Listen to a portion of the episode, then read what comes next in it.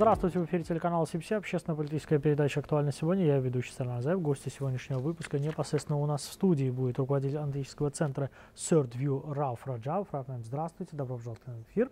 Добрый. А по зуму у нас должна быть депутат парламента Азербайджана Севинч Фаталиева. Сейчас я...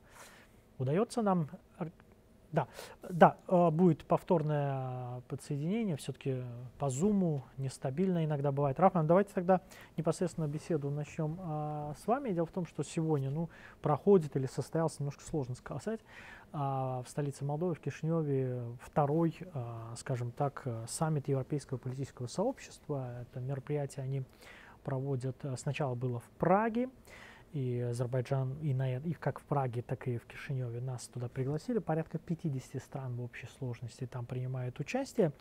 И я бы хотел бы начнем, начать наш, наш разговор с общего такого момента, с общего вопроса. Дело в том, что наблюдая за сегодняшним э, саммитом ну, европейских э, лидеров, есть, знаете, ощущение того, что формируется или же уже сформировалось некое, знаете, как общеевропейский какой-то механизм, и который будет, ну, то ли решать какие-то европейские вопросы, то ли пытаться их решить, и обращает на себя внимание то, что, ну, практически мы не видим ОБСЕ на европейском пространстве, вот на фоне всего этого происходящего, как будто ОБСЕ и не существует. Поэтому у меня будет такой вопрос, хотелось бы узнать ваше мнение, во-первых, касательно ну, приглашение Азербайджана, то, что второй раз стабильно нас приглашают, и мы имеем, я бы даже сказал, свою повестку, об этом отдельно поговорим. Это один момент. И то, что фактически, ну, обанкротилась ОБСЕ, не обанкротилась на этом фоне. Сначала вы, далее вот Сенич Ханум к нам вернулась, и я думаю, она вопрос услышала, но я для вас отдельно потом повторю. Рафмель? Благодарю вас за вопрос, очень важный вопрос. Дело в том, что принцип неделимой системы безопасности он не увенчался успехом. То есть не удалось создать неделимую систему безопасности от Лиссабона до Владивостока. И вот война в Украине, которую мы наблюдаем уже второй год, она, в принципе, перечеркнула всю эту, как скажем так, подоплеку под формированием неделимой системы безопасности. Ее уже не будет. Это уже очевидно. Очевидно, что на евразийском континенте формируются, скажем так, два лагеря, которые будут противостоять друг другу многие-многие годы. Я имею в виду условный Восток, это Россия и Китай, и Иран, туда они входят. Ну и, естественно, европейское сообщество, которое выступает в лице Евросоюза и НАТО. Но дело в том, что Евросоюз, он по многим своим вопросам не сумел добиться монолитности функционирования. И вот последние несколько лет они продемонстрировали, что Европейский Союз уязвим и экономически, и с точки зрения энергобезопасности. Вот если говорить о вашем вопросе, фактор приглашения господина Ильхама Алиева, это говорит о том, что Азербайджан сегодня является, по сути, единственной страной, который гарантированно обеспечивает энергобезопасность Европейского Союза. И не только Европейского Союза, но там есть еще ряд европейских стран, которые не входят ни в Евросоюз, ни в НАТО. То есть наши э, контракты, они уже долгосрочно законтрактованы. И это говорит о том, что фактор Азербайджана, он будет все больше увеличиваться. Почему? Потому что Азербайджан ожидает, что он увеличит вдвое поставки газа, нефти, и не только этого, но еще и зеленой энергии. То есть фактор Азербайджана будет увеличиваться и усиливаться, и это, естественно, ведет к усилению политических позиций Азербайджана на европейском континенте. Это очевидно, что идет э, трансформация экономических преимуществ выгод Азербайджана в политические. И то, что сегодня мы наблюдаем, Азербайджан присутствует на этом саммите, это важно – но есть еще один фактор, который очень интересен с точки зрения, что не присутствует господин Эрдоган. Правда, это можно связать с тем, что он будет при инаугурации и все эти формальности, но это говорит о многом. Это говорит о том, что есть вопросы, по которым не могут сойтись европейское сообщество и Турция. То есть в лице Турции тюркское пространство лице тюркского пространства – это те страны, которые входят в организацию тюркских государств. То есть есть вопросы, которые будут улаживаться. И важно, что там присутствует Ильхам Алиев. И вот именно надежда тюркских стран и тюркского сообщества заключается в том, что именно сегодня локомотивом, скажем так, э, тем фактором, который и двигает тюркский мир, это является еще и Азербайджан. Потому что, помимо всего прочего, очень многие тюркские государства верят в Азербайджан, верят нашему президенту. И поэтому то, что сегодня мы, допустим, ждем, я ну, понимаю, что будет другой вопрос по Карабаху, скажем так, как они говорят. Для нас карабахского вопроса нет. Для нас есть вопрос азербайджано-армянского урегулирования и векового конфликта. Но для многих еще этот вопрос почему-то является, скажем так, так называемым карабахским. Поэтому есть вопросы, которые, я имею в виду терминологии. Ведь терминология, она очень важна. Как ты назовешь ребенка, так он будет расти.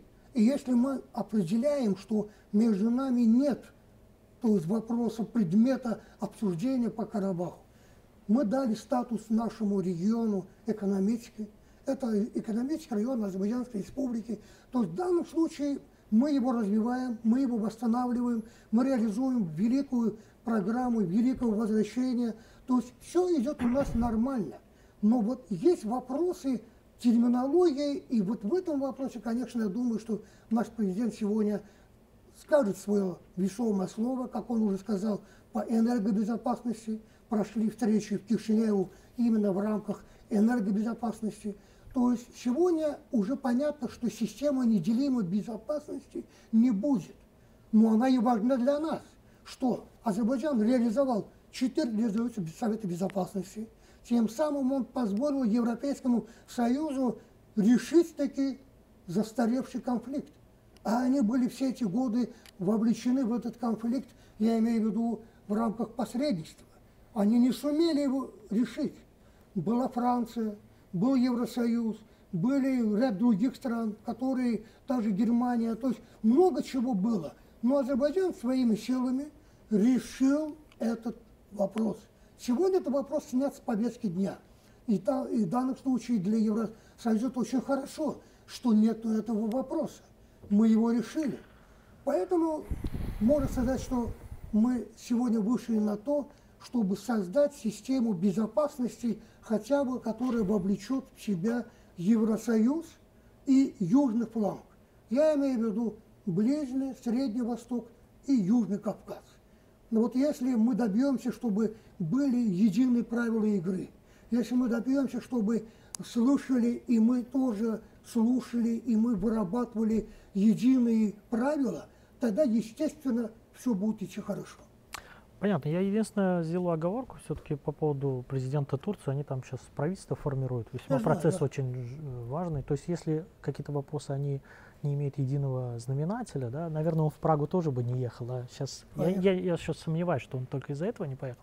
А, э, сейчас все-таки вот это вкратце я объясню суть вопроса. Дело в том, что то, что мы там видим э, встречу европейских э, лидеров, э, ну, как бы на глазах формирование некой новой политической реальности, да, европейской. Правда, не совсем четко все понимают, до чего это дойдет, насколько это далеко зайдет и так далее и тому подобное. И вот здесь систематически уже приглашается азербайджанская сторона. Президент был и в Праге, и здесь. И есть ощущение, что у нас есть все-таки своя повестка, свое место в этом, а, ну, скажем, общеевропейском собрании. Это один момент. Второй момент, на что обращают сейчас даже на экспортном уровне, да, ОБСЕ, как будто его даже нет. На этом фоне очень четко ощущается, что такая структура как бы, ну понятно, что после войны, в, начала войны в Украине тоже это отразилось, но сейчас, только что вот эта общеевропейская такую организацию ОБСЕ, ее по сути уже и нет. Я по о, э, двум этим пунктам хотел бы узнать ваше мнение, опять же, по особому месту Азербайджана и настойчивому приглашению Азербайджана в эту общую европейскую семью.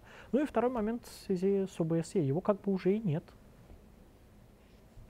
Э, ну, начнем с того, что на наших глазах формируется так, э, на само европейское политическое сообщество. Это своего рода новая европейская платформа, на фоне того, что в Европе наблюдается кризис. И я думаю, что два пункта ваших, ваших вопрос, вашего вопроса как раз взаимосвязаны, поскольку э, опыт и практика показывает, что международные организации, будь то ОБСЕ, будь то Совет Европы, они, не боюсь этого слова, изживают себя, поскольку никакого э, decision-making, никакого политического решения то есть решения принимаются на бумаге, но они не осуществляются.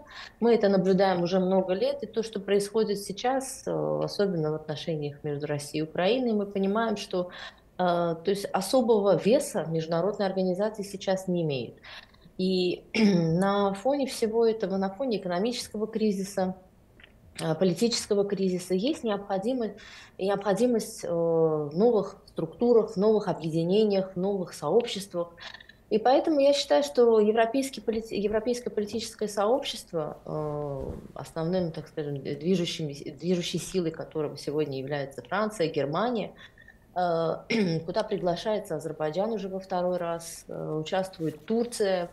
То есть здесь есть необходимость в различных мнениях. И несмотря на то, что мнения порой не сходятся, то есть диалог, я думаю, что в Европе понимают, что диалог необходим, диалог между странами Европейского Союза, между, э, с привлечением других стран.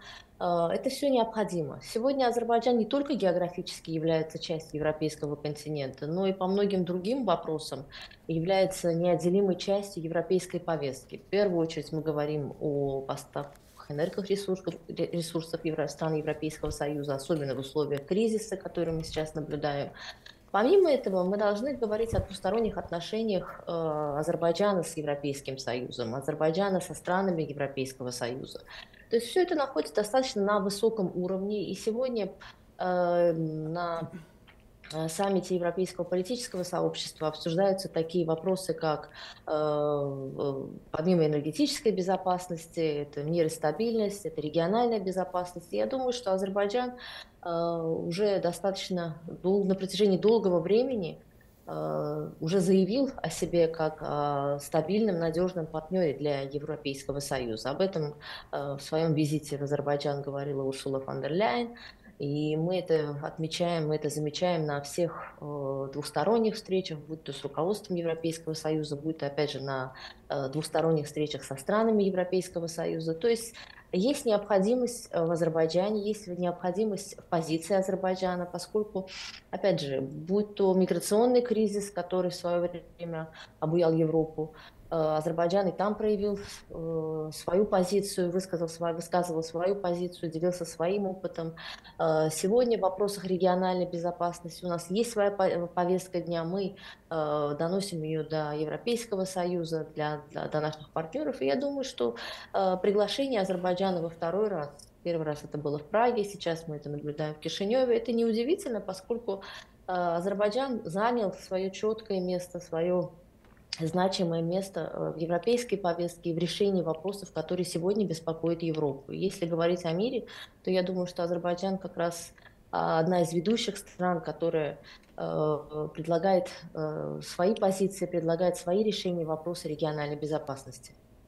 Ясно. Вот, э, Сенечхан, вы сказали одну такую деталь по поводу лидеров Франции и Германии. Тут надо сказать, что это скорее ну, их желание, но вот как бы если обратиться, вот посмотреть, что пишут об этом сообществе, вот на это особо делают акцент, что ярко выраженный вот кто во главе, если в НАТО это американцы, да, допустим, да. Э, в Европейском Союзе тоже немножко странно, если там перетягивание канатов, но здесь, э, в этом сообществе, вообще, так сказать, вот сказать, что вот эта страна лидер, да. она ведет всех, с этим тоже ну, сложно. Традиционно Франция и Германия считаются, так скажем, локомотивом всех процессов в Европе, но сегодня, безусловно, привлекаются новые игроки, которые занимают свое значимое место.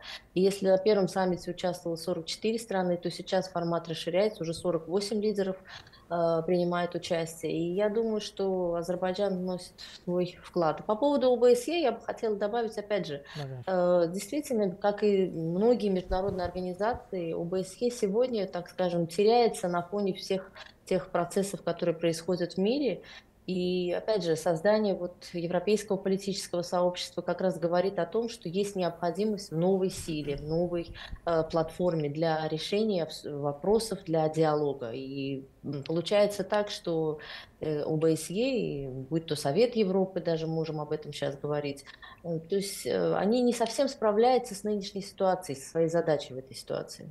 Ну, это, мягко говоря, не справляется. Конечно, мы сейчас разговор не об этом. Но, а, будучи там, а, столица Молдовы, президент Азербайджана принял участие в круглом столе, посвященном вопросам энергетической безопасности. И тут, знаете, такой момент, да, а, для Азербайджана тема традиционная, но и для Европейского Союза она тоже считается сейчас остро, так что сторонам однозначно есть о чем поговорить. И в продолжении того, что сказала э, э, Сенич там ведь э, сейчас, когда происходит такое э, такая платформа, да, некая. Мне даже сложно как-то сформулировать, потому что структура это как бы вроде не организация, даже заключительных каких-то заявлений они не принимают, да. просто собираются, да, это достаточно 50 стран на этот раз собрались.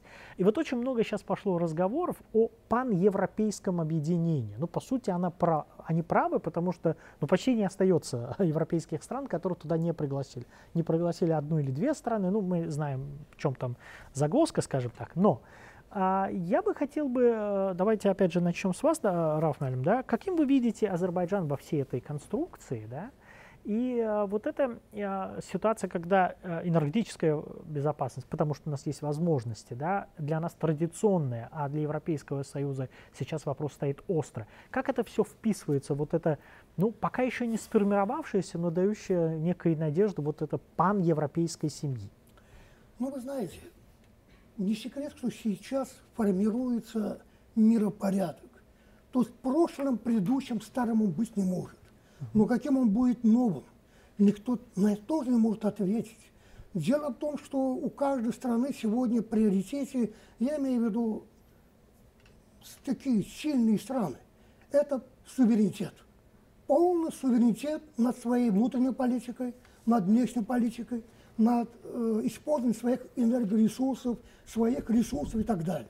Азербайджан сегодня является практически показателем страны, которая имеет полный суверенитет. Полнейший суверенитет. Именно вот этот полнейший суверенитет в какой-то степени еще э, не воспринимается в Евросоюзе достаточно на таком уровне, чтобы мы заключили таки стратегический договор между Азербайджаном и Евросоюзом он готов на 97-8%. Буквально на какие-то там пару процентов, но мы никак не можем его решить. Хотя Азербайджан имеет стратегическое соглашение с девятью европейскими странами, входящими в Евросоюз. Это треть Евросоюза. То есть, с одной стороны, Азербайджан предлагает свои правила игры. И это правильно, это верно, это потому что верно Азербайджан самодостаточен. Он умеет и в силах решать те или иные задачи. Но если уже мы говорим о паневропейском союзе, сообществе, я понимаю, что в Европе, Европе, Брюсселе, Берлине, в Лондоне, Париже, в Риме и в ряде других странах локомотивы сейчас появляются прибалты, поляки, венгры достаточно активные. То есть есть много центров силы в самом Евросоюзе. Уже понятно, что евросоюзовская модель, которая имеет сегодня существовать, она не может расширяться. Расширение Евросоюза приводит к дисбалансу самого Евросоюза. То есть расширение не приводит к улучшению, я имею в виду э, ресурсов, не, не к улучшению правил игры, есть противоречия между Венгрией, Брюсселем, Варшавой, Брюсселем. Естественно, что в этом новом сообществе должны дать правила игры страны, которые обладают своим суверенитетом. Это Азербайджан, это Турция, это именно тюркский мир, который и может, и должен предоставить европейскому сообществу, сообществу новую модель взаимодействия. Вот это как мы будем взаимодействовать. Ведь не секрет, что европейцы вмешивались во внутренние дела Турции. Когда они на стороне одного из кандидатов, я уже имею в виду проигравшего, то дело в том, что есть вопросы. И у нас ведь есть вопросы заявлений различных международных организаций по нашим внутренним вопросам. Мы воспринимаем это повестку по-другому. Мы, граждане Азербайджана, имеем право высказывать свою точку зрения, но не, нам не имеют права навязывать свою позицию те или иные международные организации. Когда они навязывают стране, народу, общественному, это не получается. Это невозможно сделать, потому что Азербайджан сегодня настолько вырос после своей победы в вековом противостоянии с Арменией по этому нашему вопросу. Поэтому я пока не вижу функциональности институционализации этого паневропейского. Но ее никто сейчас не видит. Там, Его никто не может сказать. Это они просто Почему? чуть-чуть. Вот это дело в том, что европейцы сами должны предложить свой проект. Насколько мы их можем принять, насколько мы можем его переделать, модернизировать. Но этого нет. То есть есть разговоры, вот вы сказали, и Севичханом, энергобезопасность, региональная безопасность. Но что творится на Балканах? Я имею в виду Косово, Сербия. Что может твориться в Боснии и Герцеговине, когда одна часть Боснии и Герцеговины едет в Москву и делает интереснейшие заявления. То есть вы понимаете, то сегодня есть очень много проблем. Но для того, чтобы эти проблемы решить, европейцы должны представить свою модель. Вот этой модели нет. Да. А, Сенечхам, э, что вы думаете по этому поводу? Опять же, очень много участились разговоры о неком пан-европейской семье, во что это выльется. Когда, опять же, говорю, вот гость студии тоже сказал, там, в принципе-то, ничего и не понятно. Вот это неформальные встречи, никаких заявлений. Это не организация. Как будто может так показаться, что 50 стран там собираются два раза в год. Нет, это даже ни на секунду пока не организация. Никакой вот этой момент нет. И в то же время вот энергетическая составляющая у Азербайджана есть традиционная повестка, которая сейчас вот очень остро ощущается самим ну, европейским континентом, если так можно сказать. Ну, я повторюсь в том, что, отвечая на ваш первый вопрос, э, сегодня в Европе наблюдается кризис. Мы это наблюдаем как на уровне Европейского Союза в целом, так и на уровне э, стран, поскольку в первую очередь э, российско-украинская война сказалась на вопросах энергетики, сегодня энергетический кризис наблюдается. И на фоне энергетического кризиса наблюдаются некие экономические вопросы, экономические проблемы, политический кризис. То есть, безусловно, каждая страна исходит из своих интересов. Но э, того единства, э, которое мы наблюдали долгое время, долгие годы, когда Европейский Союз формировался. Сегодня таких вопросов, э, такой позиции, к сожалению, э, мы не видим. И есть определенное ослабление. Мы, опять же, я повторюсь, международные организации ослабли, никакого, никаких рычагов воздействия на членов своей, этих организаций нет на э, каких-то э, других, так скажем, сил других стран. И сегодня все решения, все заявления сводятся к тому, что издается определенная какая-то значит, декларация, издается какое-то заявление, и все это остается на бумаге в большинстве случаев. Азербайджан именно та страна, которая очень хорошо знакома Э, э, с системой работы международных организаций, с их э, так скажем, влиянием на определенные проблематичные вопросы, потому что на протяжении многих лет, несмотря на то, что были приняты резолюции Совбеза ООН, были приняты резолюции Совета Европы и многих других международных организаций, они не исполнялись. И сегодня вот, э, есть необ, острая необходимость э, в альтернативе тем международным структурам, в альтернативной платформе, которая будет создавать возможность э, странам высказывать свои позиции. Поскольку, э, опять же, как вы заметили, сегодня не только Франция и Германия, которые традиционно являлись э, движущей силой Европы, сегодня появляются новые игроки, страны укрепляют свои позиции, экономическую мощь, военную мощь. И Азербайджан как раз одна из тех стран, которые сегодня э, за последние, так скажем, несколько десятилетий достаточно сильно э, возросла, увеличила свою экономическую мощь, в первую очередь свою политические позиции укрепила. И сегодня э, Азербайджан, мы на примере Азербайджана будем говорить, э, является неотъемлемой частью тех мировых процессов, тех процессов, которые происходят в Европе. Опять же, будь то вопросы энергетического кризиса, вопросы экономического кризиса. И сегодня, когда мы говорим о э, каких-то экономических вопросах, о вопросах энергетики, то это не, опять же, не традиционные э, решения вопросов. Сегодня Азербайджан в сфере зеленой энергетики энергетики является одной, так скажем, из передовых стран, поскольку именно это, я думаю, что эта позиция Азербайджана, эти возможности Азербайджана также будут обсуждаться и уже обсуждались на этом саммите. И вопрос заключается в том, что сегодня, э, опять же, если мы говорим о зеленой энергетике, то эти проекты осуществляются на освобожденных территориях. Я думаю, это является показательным, знаковым именно с той позиции, что э, освободив свои территории, мы не просто одержали победу, мы не просто, э, значит, э, опять же, осуществили, воплотили в реальности решения международных организаций, которые оставались на бумаге на протяжении многих десятилетий, но сегодня мы отвечаем современным требованиям мировой экономики, мировой энергетики, и Азербайджан.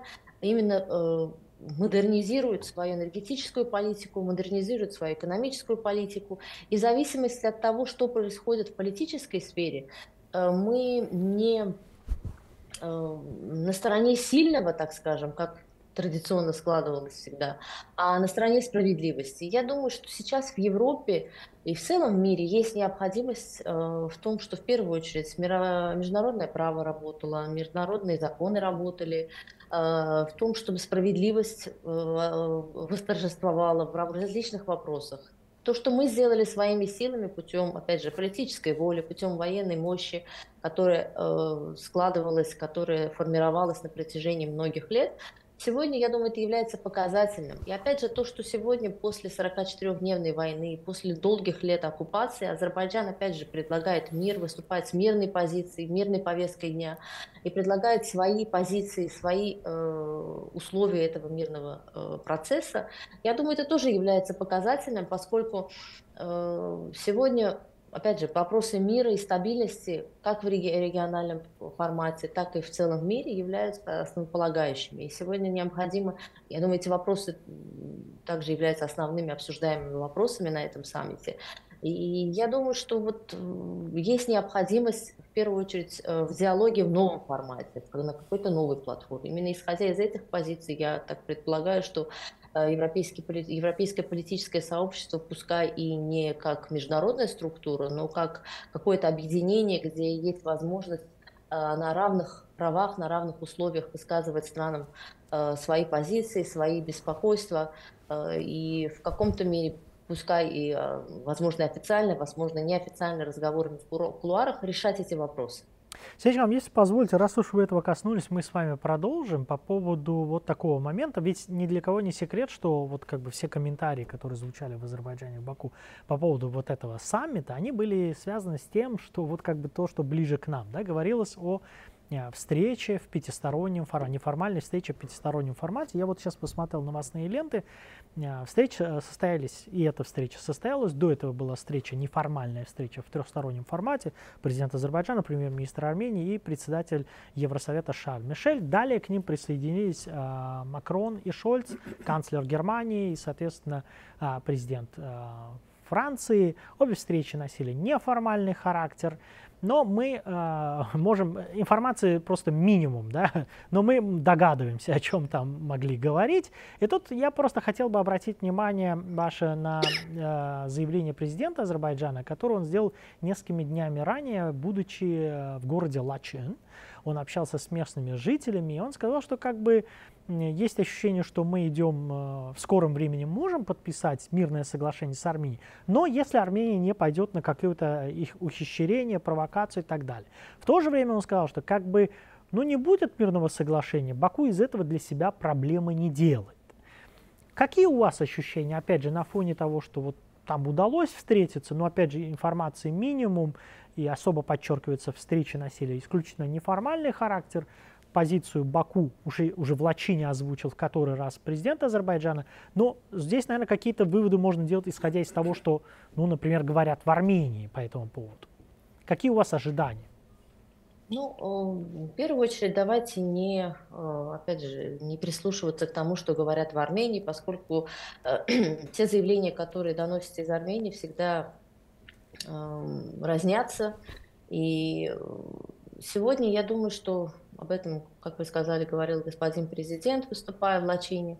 Э, в каждом своем выступлении он говорит, есть определенная позиция Азербайджана. Э, в целом, если говорить о позиции Армении, то и вообще о переговорном процессе, сегодня ведь мы говорим о нормализации отношений между двумя странами. То есть территории освобождены, мы вернули свои земли, мы э, методично и э, постепенно возвращаем жизнь на освобожденные территории. Э, мы устанавливаем таможенный э, контроль на э, Лачинской дороге, мы возвращаем туда уже первых поселенцев, возвращаем на исконные места обитания людей, которые вынуждены были покинуть эти земли в результате оккупации. То есть процесс идет. Параллельно с этим, после долгого затишья, после определенное время никаких встреч не проводилось между лидерами Азербайджана и Армении. И та динамика встреч, которая проходит в последнее время, э, это встреча в Вашингтоне на уровне Министерства внешнеполитических ведомств, это э, встреча в Москве, также министров иностранных дел, встреча в Москве глав государств, встреча в Брюсселе до этого. И есть определенные сподвижки. То есть мы не можем говорить о том, что процесс полностью застопорился, никаких продвижений нет. Постепенно э, руководство Армении делает определенные заявления, пускай делает два шага вперед, э, один шаг назад, но все равно эти шаги вперед э, наблюдаются, они есть. И я думаю, что эта динамика как раз является э, таким хорошим знаком, положительным знаком того, что процесс не за горами. Процесс достижения мирного соглашения с Арменией не за горами. Безусловно, мы от Кишиневской встречи не ожидали подписания мирного соглашения. Мы не ожидаем, что это произойдет в ближайшее время, в скором времени. Но в целом, э, если мы говорим о том, что если мы наблюдаем динамику, и я об этом не раз говорила, чем чаще эти встречи проходят, чем чаще азербайджанская сторона э, высказывает свои позиции, определяет э, так сказать, условия, на которых мир может быть достигнут. И параллельно с этим проводят работу по возвращению, по реставрации Карабаха, по возвращению жизни туда, в целом э, у Армении нет шансов э, в результате отказаться от тех условий, которые диктует Азербайджан. Да и в целом э, то, что происходит сегодня в Кишиневе, я думаю, что и на уровне глав государств территориальная целостность Азербайджана э, открыто поддерживается, признается. И э, премьер-министр Пашинян наконец-таки набрался смелости и признал территориальную целостность Азербайджана вместе с Карабахом, уже даже называет цифры. То есть здесь есть определенные, пози... определенные продвижения. И постепенно э, будет согласна Армения на мир, э, не согласна на мир. Э, об этом господин президент также неоднократно говорил.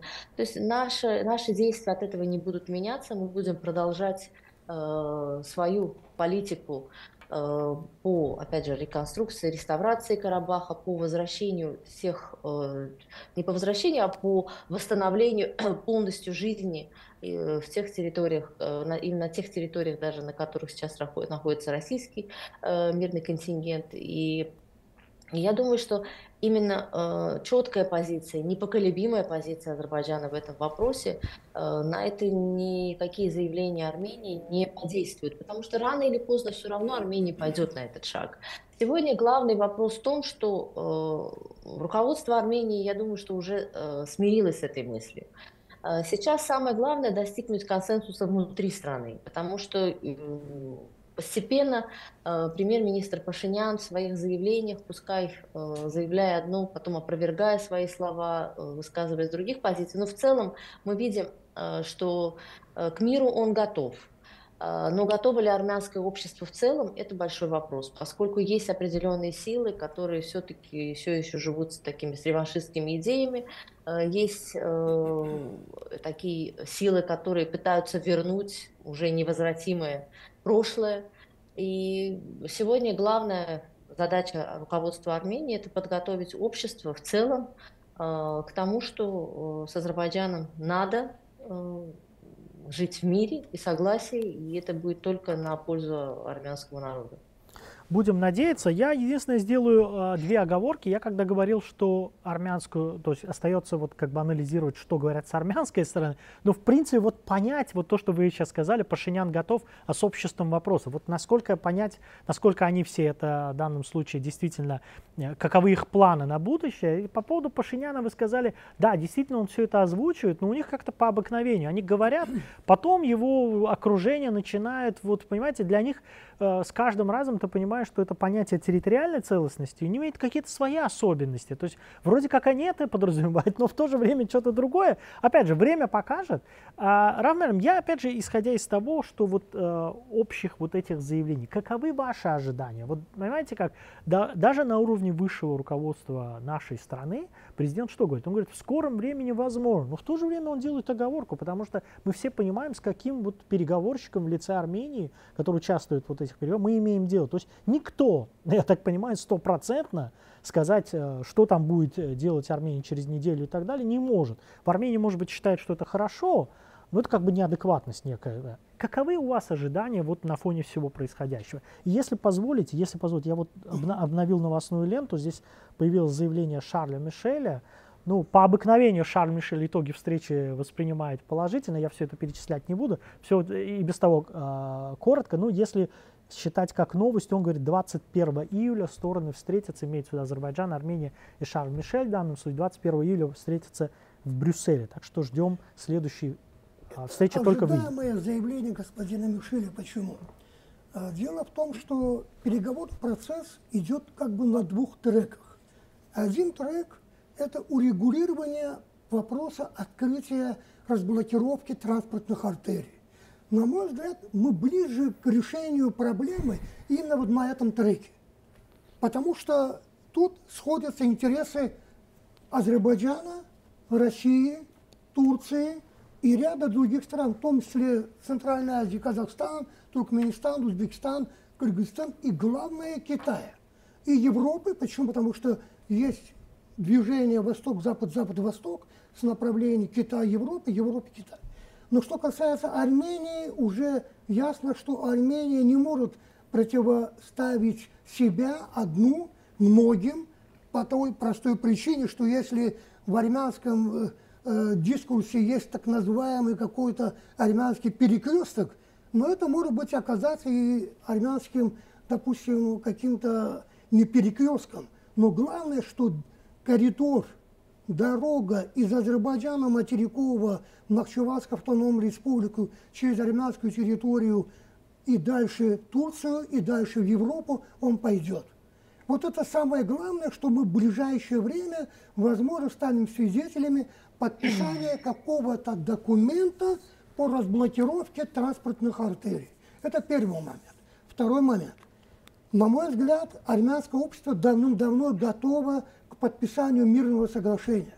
Почему? Потому что в 2021 году, когда Пашинян шел на вторые выборы, на переизбрание после поражения, то повестка шла у него мирная подписания с Азербайджаном мирного соглашения и урегулирования всех взаимоотношений с Турцией.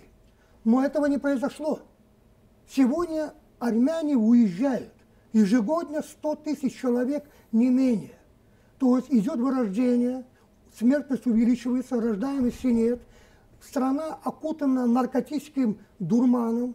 Это вся проблема наркоти- наркотрафика.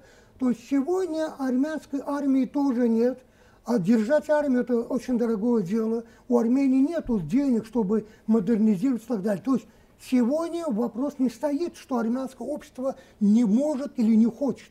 Сегодня, кстати, вопрос. Команда Пашиняна, гражданский договор, хочет мира с Азербайджаном? Я отвечаю нет. Почему?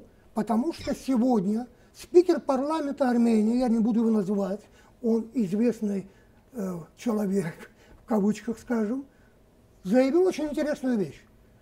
Пример находится в Кишиневу со своей супругой, скажем так, турист, это дипломатический туризм. Если раньше ОБСЕ, Минская группа занималась миротворческим туризмом, то сегодня занимается дипломатическим туризмом руководство Армении.